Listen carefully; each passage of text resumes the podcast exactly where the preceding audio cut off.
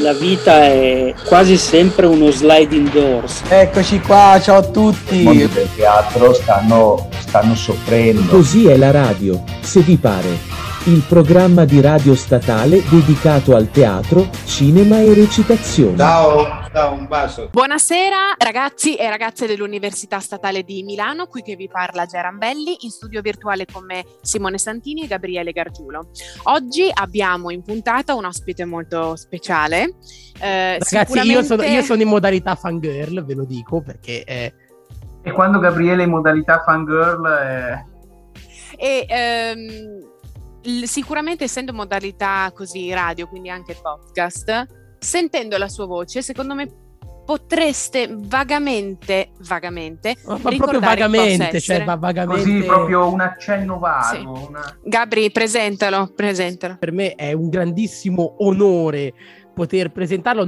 È impossibile citare tutte le cose che ha fatto nella sua vita, perché ne ha fatte davvero un'enormità.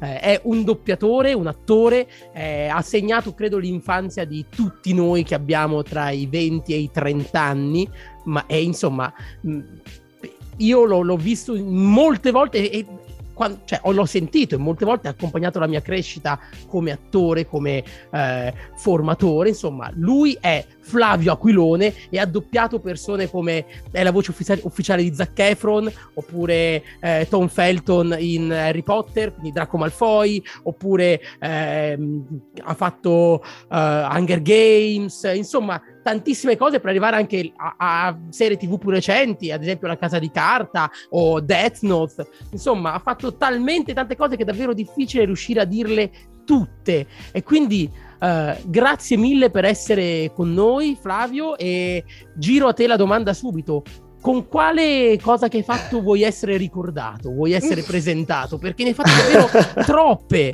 Beh, intanto grazie di questa introduzione fantastica. Gabriele è famoso per queste presentazioni, soprattutto quando l'ospite ci tiene particolarmente, quindi spende anche mezz'ora pur di parlare con il proprio ospite, quindi... Siete molto gentili, vi ringrazio. Allora, non ho in realtà un personaggio con il quale mi piace essere presentato o ricordato, anche perché avendone fatti diversi, diciamo che ogni personaggio alla fine poi ti lascia qualcosa, no? Quindi è anche bello essere ricordato per più di un personaggio, ecco. Non saprei sceglierne uno, perché ho proprio difficoltà a scegliere un personaggio tra tutti che mi identifichi, diciamo, sia come percorso che proprio come doppiatore, ecco, insomma. Secondo me perché anche un po' non ti ricordi bene quanti effettivamente tu ne abbia fatti, quindi diciamo... Vabbè, quello... I più importanti, diciamo, me li ricordo, ecco. Ok. Ma anche perché sono personaggi indimenticabili alla fine, direi che, insomma...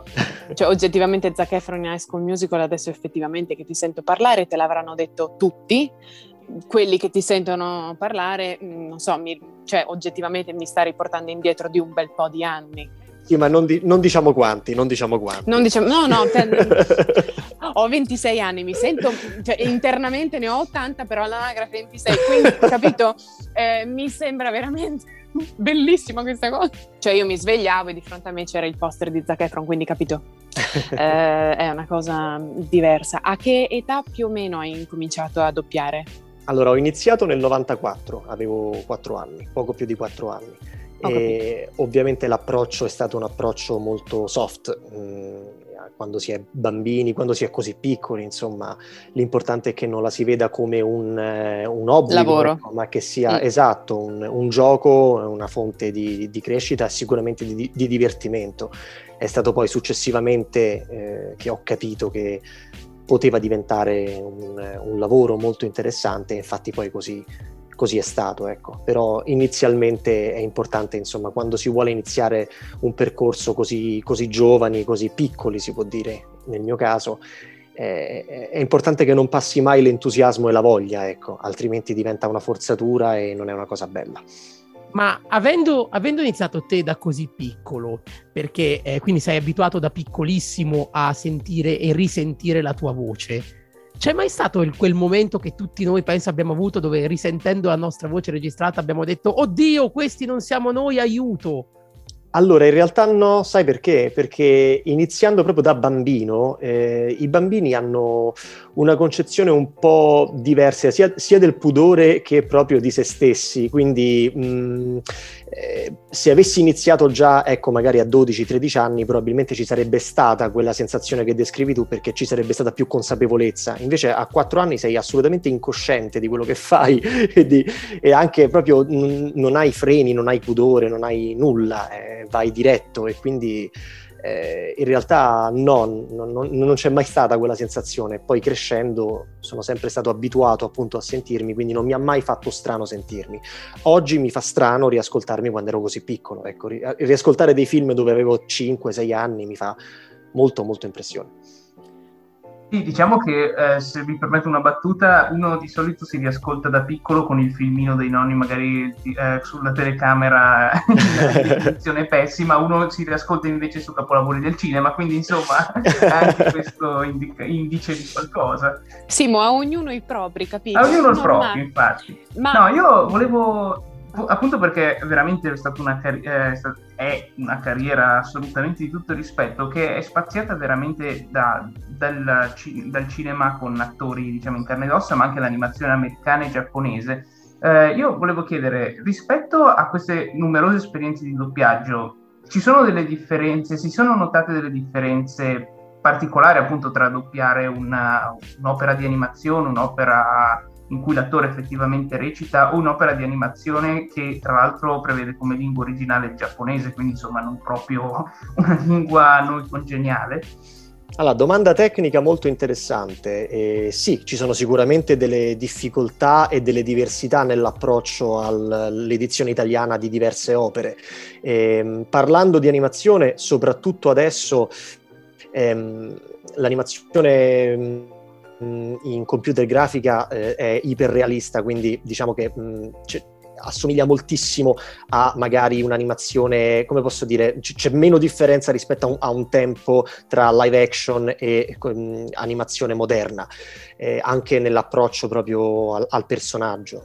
Parlando invece di anime, quindi prodotti giapponesi, c'è un fattore tecnico completamente diverso. Noi abbiamo un sync in cuffia che non è completamente affidabile invece rispetto poi magari ad altre tipologie di prodotto, quindi quando doppiamo un cartone animato giapponese, un anime per essere più precisi, possiamo fare meno affidamento sulla cuffia e dobbiamo necessariamente stare più attenti, perché loro hanno un concetto di sync molto diverso rispetto al nostro, e poi c'è tutto un fattore linguistico-culturale abbastanza rilevante. Loro hanno un modo di recitare molto diverso dal nostro, hanno un modo di parlare e di vivere la battuta molto diverso dal nostro, quindi molto spesso hanno anche delle caratterizzazioni un po' caricaturali, invece noi tendiamo sempre, no, ad affacciarci a un cinema un po' più minimalista, quindi invece di lavorare di sottrazione bisogna caricare un po' di più e si rischia di esagerare, di risultare un po' macchiette. Ecco, diciamo, ci sono delle difficoltà e dei modi di approcciarsi al lavoro diversi rispetto a opere cinematografiche in live action. Tutto ciò che hai detto è assolutamente interessantissimo, soprattutto per chi non è addetto ai lavori, e immagino che tu lo abbia acquisito con l'esperienza. Hai fatto per caso scuole, corsi vari, o semplicemente partendo dai 4 anni inevitabilmente sei arrivato ad avere tutto questo bagaglio di esperienza? Esatto, la mia crescita è stata sul campo, diciamo che sono cresciuto in sala. È chiaro che il percorso formativo di un attore è importante studiare, insomma, studiare recitazione, studiare sul campo. Chi ha la fortuna di farlo sul campo ovviamente è agevolato, però la pratica e lo studio sono due elementi fondamentali per la costruzione proprio di una carriera. Ho capito, ma scusa, così, a 4 anni cosa diavolo ti hanno fatto doppiare? Perché a me 4 anni mi hanno fatto ballare, poi sono distrutta, però tutto bene, insomma. A 25 anni ho già fatto un intervento all'anca, ma tutto bene, capito? Porca miseria. doppiavo un cartone animato su dei coniglietti, si chiamava Il Settimo Fratellino, eravamo tutti bambini piccolissimi per la gioia del direttore e dell'assistente soprattutto. Poi adesso si recita tutti da soli, insomma, in colonna separata, all'epoca si stava tutti insieme, quindi puoi immaginare una sala con 7 bambini che doppiano per la prima volta, che cosa è stata insomma quell'esperienza. Io me la ricordo come un'esperienza divertentissima, non credo di poter dire la stessa cosa per il fonico e per l'assistente, però insomma, anche perché generalmente quando sei in studio o comunque in sala di incisione devi essere soprattutto veloce, disponibilissimo a cambiare qualsiasi tipo di cosa, ma soprattutto veloce, quindi immagino poi per dei bambini è chiaro che poi dietro, la velocità produttiva non è richiesta, a un bambino viene richiesta un po' meno, insomma si mette in conto che il bambino è necessariamente più lento e ha dei ritmi anche diversi da contratto, ecco, insomma certo, è inevitabile. Ma invece mentre doppiate voi cosa vedete? Perché so ad esempio che per alcuni film per evitare spoiler vi fanno vedere solo la bocca, ad esempio. Per i prodotti più importanti vediamo dei buchi con gli occhi e o come la bocca. Fate? Come facciamo? È un bel casino. Infatti molto spesso quando poi arriva il materiale definitivo, che comunque non è come quello che vedi al cinema, è comunque un materiale criptato, estremamente difficile da capire, però meno criptico rispetto al preliminare, dobbiamo rifare molte scene molto spesso, proprio perché è diverso il montaggio magari, oppure non abbiamo colto delle sfumature perché non vedendolo come fai, e quindi è un modo di lavorare che diciamo che ha preso piede già una 20 d'anni fa e ormai è quasi la normalità per una certa tipologia di prodotti, grazie a Dio non so tutti. È difficile. Per quei prodotti però non è richiesta una velocità produttiva eccessiva, c'è un budget molto importante dietro e quindi abbiamo tutta la libertà di sbagliare, rivedere, riprovare, quindi diciamo che pesa sicuramente, ma pesa di meno. Un prodotto televisivo fatto in quel modo sarebbe inconcepibile. Ma facendo così non è un po' una perdita di tempo? Cioè, nel senso, comunque dover tornare indietro per rivedere i propri errori, rifare, non è una perdita di tempo sia in termini di produttività che in termini economici, ma è il cliente che lo vuole, quindi noi ci adeguiamo alle esigenze del cliente. E tornando velocemente ai prodotti di tipo televisivo che hai citato velocemente all'inizio, immagino soprattutto le serie TV, che con un sistema del genere non penso che si potrebbero fare stagioni su stagioni. Per quel tipo di doppiaggio invece, a parte quello che hai già accennato, ci sono altre differenze con il doppiaggio di un'opera cinematografica che si conclude, si apre all'inizio di quei titoli di testa e si conclude con la scritta fine al cinema? Beh, sicuramente c'è un legame diverso con l'opera stessa, un film ti lega per una settimana, poi magari non tutti i giorni, dipende da quanti turni sviluppa il tuo personaggio. Una serie televisiva di 6 stagioni ti lega per 6 anni, quindi è chiaro che non è che lavori tutti i giorni a quella serie, però anche fossero 4 turni al mese, tu porti avanti per degli anni un personaggio e quindi hai modo di empatizzare con lui, di legarti, di affezionarti, di amarlo, anche di odiarlo, perché no? Quindi è sicuramente un legame molto più concreto e diverso rispetto a altri tipi di prodotto. Sto pensando ai doppiatori di Beautiful, che immagino poi tu conoscerai, perché cioè, di base immagino poi vi conoscerete anche tutti. Aiuto, da quant'è che durano? Cioè, era giovane mia mamma, quindi voglio dire... Io dopo doppio Wyatt in Beautiful. Appunto. Faccio parte del cast. Anche quello, scusami, sì. No, perdonami. Ho visto l'elenco dei personaggi, però dopo un po' ho detto, va bene, ok, ha fatto tutto, non avevo visto Beautiful, scusami. No, figurati. Da quant'è che lo doppi? Dal 2013, quindi sono 9 anni. Vabbè, quindi dai. Pochissimo. Appunto. No, cioè, immagino, poi forse saranno anche cambiati negli anni i doppiatori, non so, di, come si chiamano, Brooke, Origio, insomma, i protagonisti. Aiuto, cioè, complimenti. Dall'87, se non sbaglio, la prima puntata è stata nell'87, sì, quindi sono... nell'87? Non lo so. Tanti anni, più di 35 anni. Ma invece... immagino che ogni personaggio vi richieda almeno parzialmente una caratterizzazione vocale diversa. E come fate a riuscire a riprendere, ad essere sicuri di riprendere la stessa identica caratterizzazione vocale per quel personaggio ogni volta che tornate, magari dopo aver doppiato in altri turni altri personaggi di altri prodotti? Allora, la caratterizzazione del personaggio, diciamo che la riprendiamo in mano anche grazie al direttore, che è la persona che ha visto per intero l'opera e quindi è il responsabile dell'edizione, diciamo, è quello che firma il prodotto. E il direttore è una figura fondamentale per... diciamo la riuscita di un buon doppiaggio. La caratterizzazione vocale invece è una questione un po' diversa, nel senso che si caratterizza vocalmente un personaggio, almeno parlo per quanto mi riguarda, se in originale c'è una caratterizzazione vocale, cioè se doppio un personaggio che ha la voce più sgranata della mia, io non è che devo fare la voce più sgranata per assomigliargli, è soltanto se questa voce sgranata è frutto di un percorso di un personaggio, cioè il personaggio richiede una voce sgranata, allora la sgrani anche tu, ma se l'attore ha quella voce non è che io devo necessariamente sgranarla per assomigliargli, devo seguirlo nelle sfumature. Detto questo, noi abbiamo l'originale in cuffia, quindi sentiamo prima la scena, la ascoltiamo bene e quando passano magari diverse settimane o anche mesi o anche anni e non ci ricordiamo magari come abbiamo interpretato un personaggio, possiamo sempre riascoltare in sala delle vecchie registrazioni per capire come l'avevamo fatto e riattaccarci, insomma ricollegarci al mood.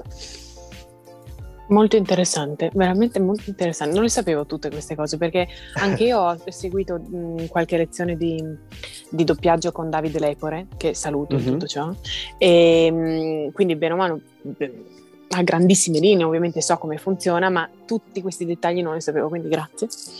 E quando ti è arrivata la proposta di Zac Efron, cioè tu hai capito la portata di successo che questo ragazzo avrebbe avuto? Ho semplicemente detto vabbè, è uno dei tanti, sai, dopo aver fatto Draco Malfoy cosa vuoi mai che sia, il resto è nebbia, sostanzialmente nulla. Allora no, io Zac Efron la prima volta l'ho doppiato in Summerland, quindi in tempi non sospetti, successivamente quando l'hanno scelto per fare High School Musical alla Disney, risultava ovviamente che io l'avevo già doppiato in una serie televisiva per Mediaset, se non sbaglio, non vorrei dire una sciocchezza, vabbè, adesso non ricordo l'emittente, e quindi sono stato riconfermato su di lui. In realtà ti confesso che inizialmente High School Musical sembrava un filmetto musicale carino, ma non immaginavamo che diventasse proprio il fenomeno. Un fenomeno quasi culturale, posso dire, un fenomeno epocale, ecco, quindi c'era sicuramente dell'aspettativa, ma non immaginavamo tutto questo successo. È stata una sorpresa un po' per tutti, credo anche un po' per loro, onestamente, per quelli del cast originale. Ma hai mai incontrato tipo gli attori americani? Capita, succede a volte a delle anteprime, ovviamente sono incontri molto fugaci, nel senso che non è che andiamo in vacanza insieme o cene insieme, sono proprio strette di mano, pacche sulle spalle e via, anche perché sono inseriti in un contesto dove loro devono fare 400 cose in 4 ore e quindi non è che hanno molto tempo a disposizione, però sì, è successo, può succedere. Come avrei capito, io ovviamente tra i tre sono sempre quella che fa le domande un po' più ironiche, cioè più così. Poi abbiamo Simone che sempre delle domande sempre molto sentite, molto ragionate, e Gabri sì, la che gente mi odia per questo, però. Ah, no, non è vero. No, in realtà se non sono stato ancora messo alla porta, cacciato fuori dalla riunione per queste domande, no, volevo riattaccarmi a uno spunto che aveva mandato Gea rispetto all'incontro con appunto il cast, nel caso della domanda di Gea originale, ma a me veniva in mente questo. Parliamo spesso, e anche per il lavoro che hai fatto, mi viene ad esempio in mente Lincoln di Steven Spielberg, di produzioni notevoli. Se c'è un rapporto, che rapporto c'è con, diciamo, il regista, ma anche la produzione, la post-produzione, la casa produttrice originale? Ovviamente tutto quanto passa tramite il direttore, e il direttore ha un un legame diretto con il cliente, che è il distributore, quindi qualunque comunicazione, qualsiasi nota di regia passa attraverso queste due figure. L'attore in sala, il doppiatore e il regista raramente hanno un contatto diretto, se non in alcuni casi. Ci è capitato, insomma, di avere modo di parlare direttamente con il regista per alcune lavorazioni, però non è la prassi. Tendenzialmente noi abbiamo il direttore che fa da filtro. Tu invece sei mai stato direttore? Ti è mai capitato o no? Sì, è capitato recentemente, da un paio d'anni che mi capita di dirigere, ed è un'esperienza che mi ha insegnato moltissimo. Ho capito moltissime cose stando dall'altra parte, diciamo. È chiaramente un'attività che richiede molto tempo, quindi quando si ha poco tempo a disposizione, perché si è molto impegnati come doppiatore, non si ha molto tempo per fare il direttore, però riuscendo ad alternare è sicuramente una cosa che mi piacerebbe continuare a fare in futuro. Ma qual è la cosa più strana invece che ti è capitata mentre eri al leggio, o che ti è stata chiesto di fare?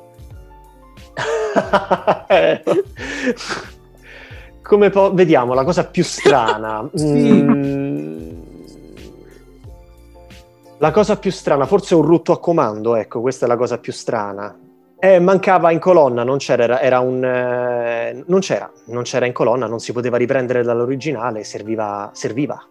L'attore l'aveva fatto. Cosa hai bevuto? Tipo un litro di Coca-Cola? 5 no, vabbè, prima. Quello... Vabbè, poi entriamo nel dettaglio, nel senso c'è chi lo sa fare a comando e chi no. io lo so fare a comando. Sì, io no? Ma proprio forse è la cosa più strana, sì, forse è la cosa più strana. Oh, sì, no. Però sai, quando c'è il filtro del personaggio, cose che sono assolutamente imbarazzanti e improponibili nella vita reale diventano routine e normali, perché certo. Se mi chiedi di dire cose imbarazzanti al Gio non ho problemi a farlo, se mi chiedessi di farlo adesso ovviamente non lo farei, quindi è diverso, capito? È difficile da spiegare. No, è vero, è vero.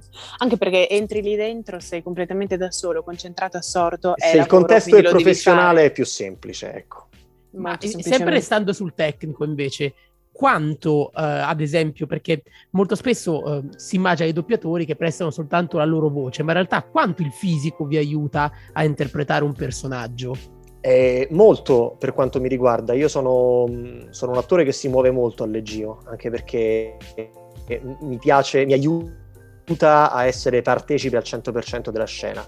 È chiaro che siamo limitati da alcuni fattori tecnici, la qualità del suono deve essere eccellente e quindi abbiamo dei microfoni professionali di altissimo livello che prendono anche i respiri, che prendono anche le tirate di naso, cioè se tu fai si sente, quindi non puoi muoverti troppo, se vai a sbattere contro il leggio o se hai delle scarpe magari di gomma si percepisce, quindi bisogna fare molta attenzione a non fare troppo rumore, ma in linea di massima io mi muovo molto e mi aiuto molto con il fisico. Ci sono varie scuole di pensiero, ci sono anche attori che sono immobili e sono comunque credibilissimi, quindi lì dipende dalla scelta del singolo o dalle esigenze del direttore. Complimenti.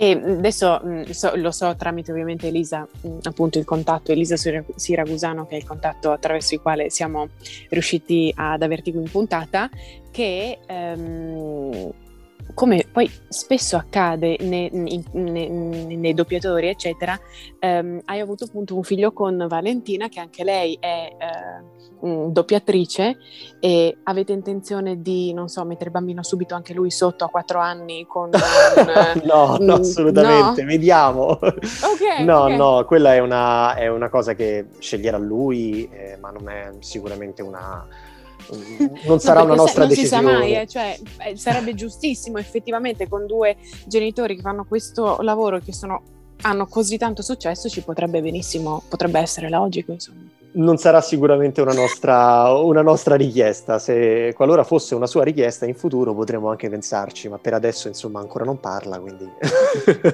si fa capire ma non parla.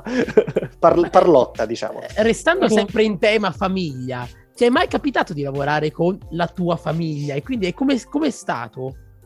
Beh, io ho iniziato in qualche modo lavorando con la mia famiglia, perché mia madre è comunque nel settore e mi è capitato molto spesso di lavorare con Valentina anche a Leggio Insieme. Ultimamente non si può più stare a Leggio Insieme per colpa del Covid e dei protocolli di sicurezza, però è capitato molte volte. Ma sai, è un po' il discorso che facevo prima, quando in sala ci sono dei professionisti e c'è un clima di professionalità e di rispetto di quello che si sta facendo, non si è più una famiglia, si diventa colleghi, e quindi è tutto più semplice. Perché infatti io so i partner, parlo del balletto in generale, soprattutto il balletto classico, quando c'è da scegliere chi mettere in scena come protagonisti, spesso si tende a non scegliere i partner anche nella vita, perché questo potrebbe portare a proprio incomprensioni, proprio a livello anche di chimica in scena, perché quasi ci si conosce troppo, si conoscono i difetti dell'altra persona. Questo un po' lo so perché ho molti colleghi, partner in scena e anche nella vita, che preferiscono stare completamente distanti e non avere niente a che fare con la dolce metà in scena, proprio per evitare attriti o... Ma sai, nel nostro lavoro è diverso, chiaramente l'impegno di doppiare un film non è una tournée di 6 mesi, è chiaramente molto più limitato nel tempo, e anche nell'ottica di incidenti di percorso ci si può sempre separare. Ti dico invece che l'alchimia e la complicità che c'è tra 2 persone che si conoscono molto bene, non per forza 2 persone che si amano, ma anche 2 amici o 2 colleghi che si rispettano e sono cresciuti insieme, in alcuni casi nel doppiaggio può essere anche un valore aggiunto. Giusto, giustamente, che sì, immagino si senta proprio nell'aria. Un'ultima domanda, questa volta per spezzare un po' la mia brutta fama. Ti è stato chiesto precedentemente la cosa più strana che hai dovuto fare al momento del doppiaggio. Io volevo chiederti, il personaggio invece, secondo te, quello che proprio hai visto, l'assegnazione del compito, hai detto, oddio, adesso cosa c'è? Come sono arrivato a doppiare questa cosa? Ce n'è uno in particolare, ma non ti posso rispondere. No, perché io stavo... girando un attimo la tua carriera, io vedo ad esempio sotto sezione serie animate una cellula tumorale nel Sense at Work. Però mi sono divertito tantissimo. Dire, è una questione di arte notevole doppiare la cellula tumorale. Mi sono divertito tantissimo. Sì, era un personaggio, devo dire, abbastanza... oddio, come posso definirlo? Non so se tu hai visto l'anime in questione, però vabbè, insomma, è un personaggio molto... Ho presente il manga in realtà, più che comunque sì, okay. Personaggio molto divertente da doppiare.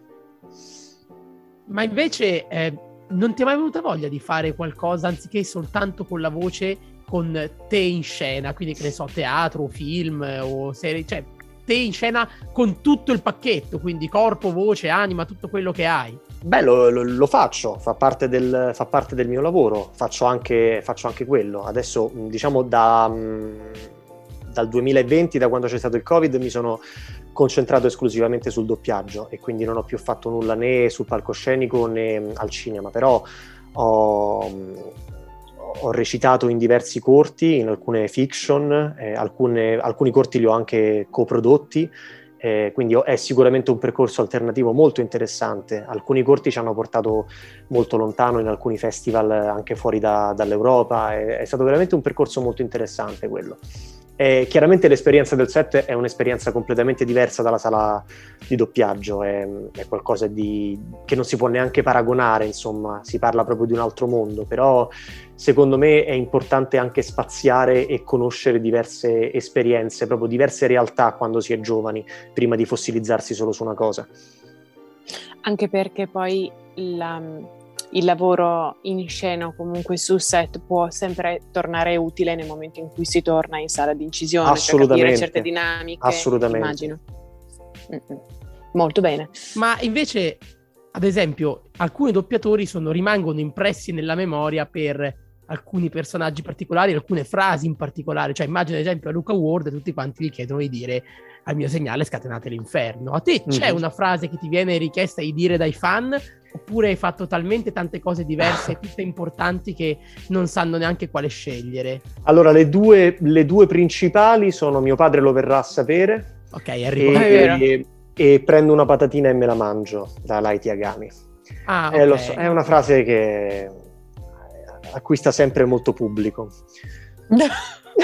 Sì, non so dirti perché, però è così. Forse proprio per la assurdità della frase stessa.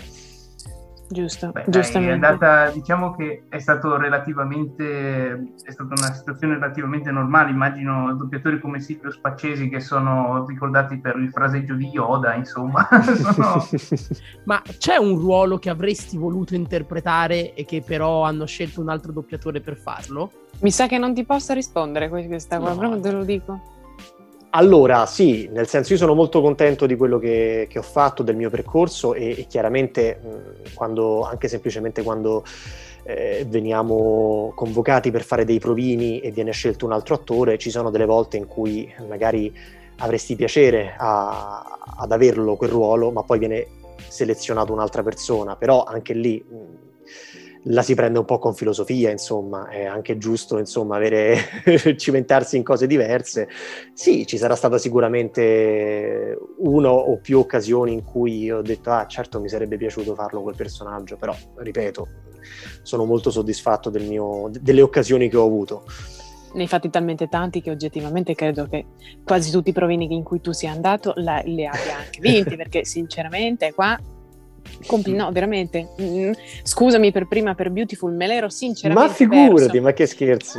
No, ma invece ne approfittiamo per chiedere una cosa invece un po' più tecnica, che forse molte persone non sanno di cosa stiamo parlando. Cioè, quando parliamo di turno di doppiaggio, sì. Cioè, cerchiamo di fare in modo di far, perché molti pensano che si va lì, si inizia a doppiare, invece ci sono delle regole ben precise anche sui turni, su quanto durano, su quanto si può doppiare all'interno di ogni turno, o sbaglio? Allora, un turno di doppiaggio è una sessione di 3 ore, dove, diciamo, non necessariamente sei impegnato per tutte e 3 le ore. Se sei in colonna separata, quindi sei l'unico attore presente, sei impegnato per tutte e 3 le ore. Altrimenti adesso, soprattutto che si lavora soltanto in colonna separata, perché dopo il Covid è così, si è impegnato per una porzione, diciamo, di quelle 3 ore. E all'interno di una giornata lavorativa ci sono 3 turni ordinari e un turno straordinario, che è il turno serale, e niente, poi ogni attore si gestisce l'agenda come meglio preferisce, quindi ci sono settimane in cui magari si hanno più turni, settimane in cui se ne hanno meno, in base anche alle disponibilità. La cosa importante da capire è che quando noi entriamo in sala è stato fatto già un lavoro alla base, che è quello innanzitutto dell'adattamento, e prima della traduzione e poi dell'adattamento, che non sono la stessa cosa, a volte non coincidono neanche nella stessa persona. L'adattatore prende la traduzione e la adatta appunto al volto dell'attore, quindi cerca di far corrispondere delle labiali dove ci sono delle labiali, delle dentali dove ci sono delle dentali, e così via. E per rendere ovviamente la magia del sync il più vero possibile, ecco, insomma, per camuffare ancora di più il doppiaggio. E quando l'attore entra in sala, in realtà la fase, come posso dire, preproduttiva è già terminata, quindi c'è l'assistente che ha già tagliato il copione in anelli, ha già sistemato i piani di lavorazione, il direttore che ha già avuto modo di confrontarsi con il cliente, ha già distribuito l'opera per intero, e quindi si iniziano le sessioni, i turni di doppiaggio.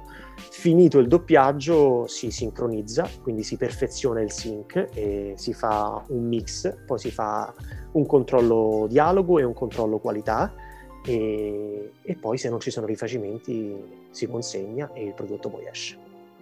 Ma quando vinci un provino per un determinato personaggio e quindi poi inizi a lavorarci, la prima volta che tu vedi la scena che devi doppiare in quel certo turno, è la prima volta che la vedi, o in alcuni casi capita che il dialogo, la scena, quello che è, ti sia dato anche 2 o 3 giorni prima, te lo studi per bene in caso di fosse difficile. Allora, in linea di massima no. Allora, in linea di massima l'unica persona che ha visto per intero il film è il direttore.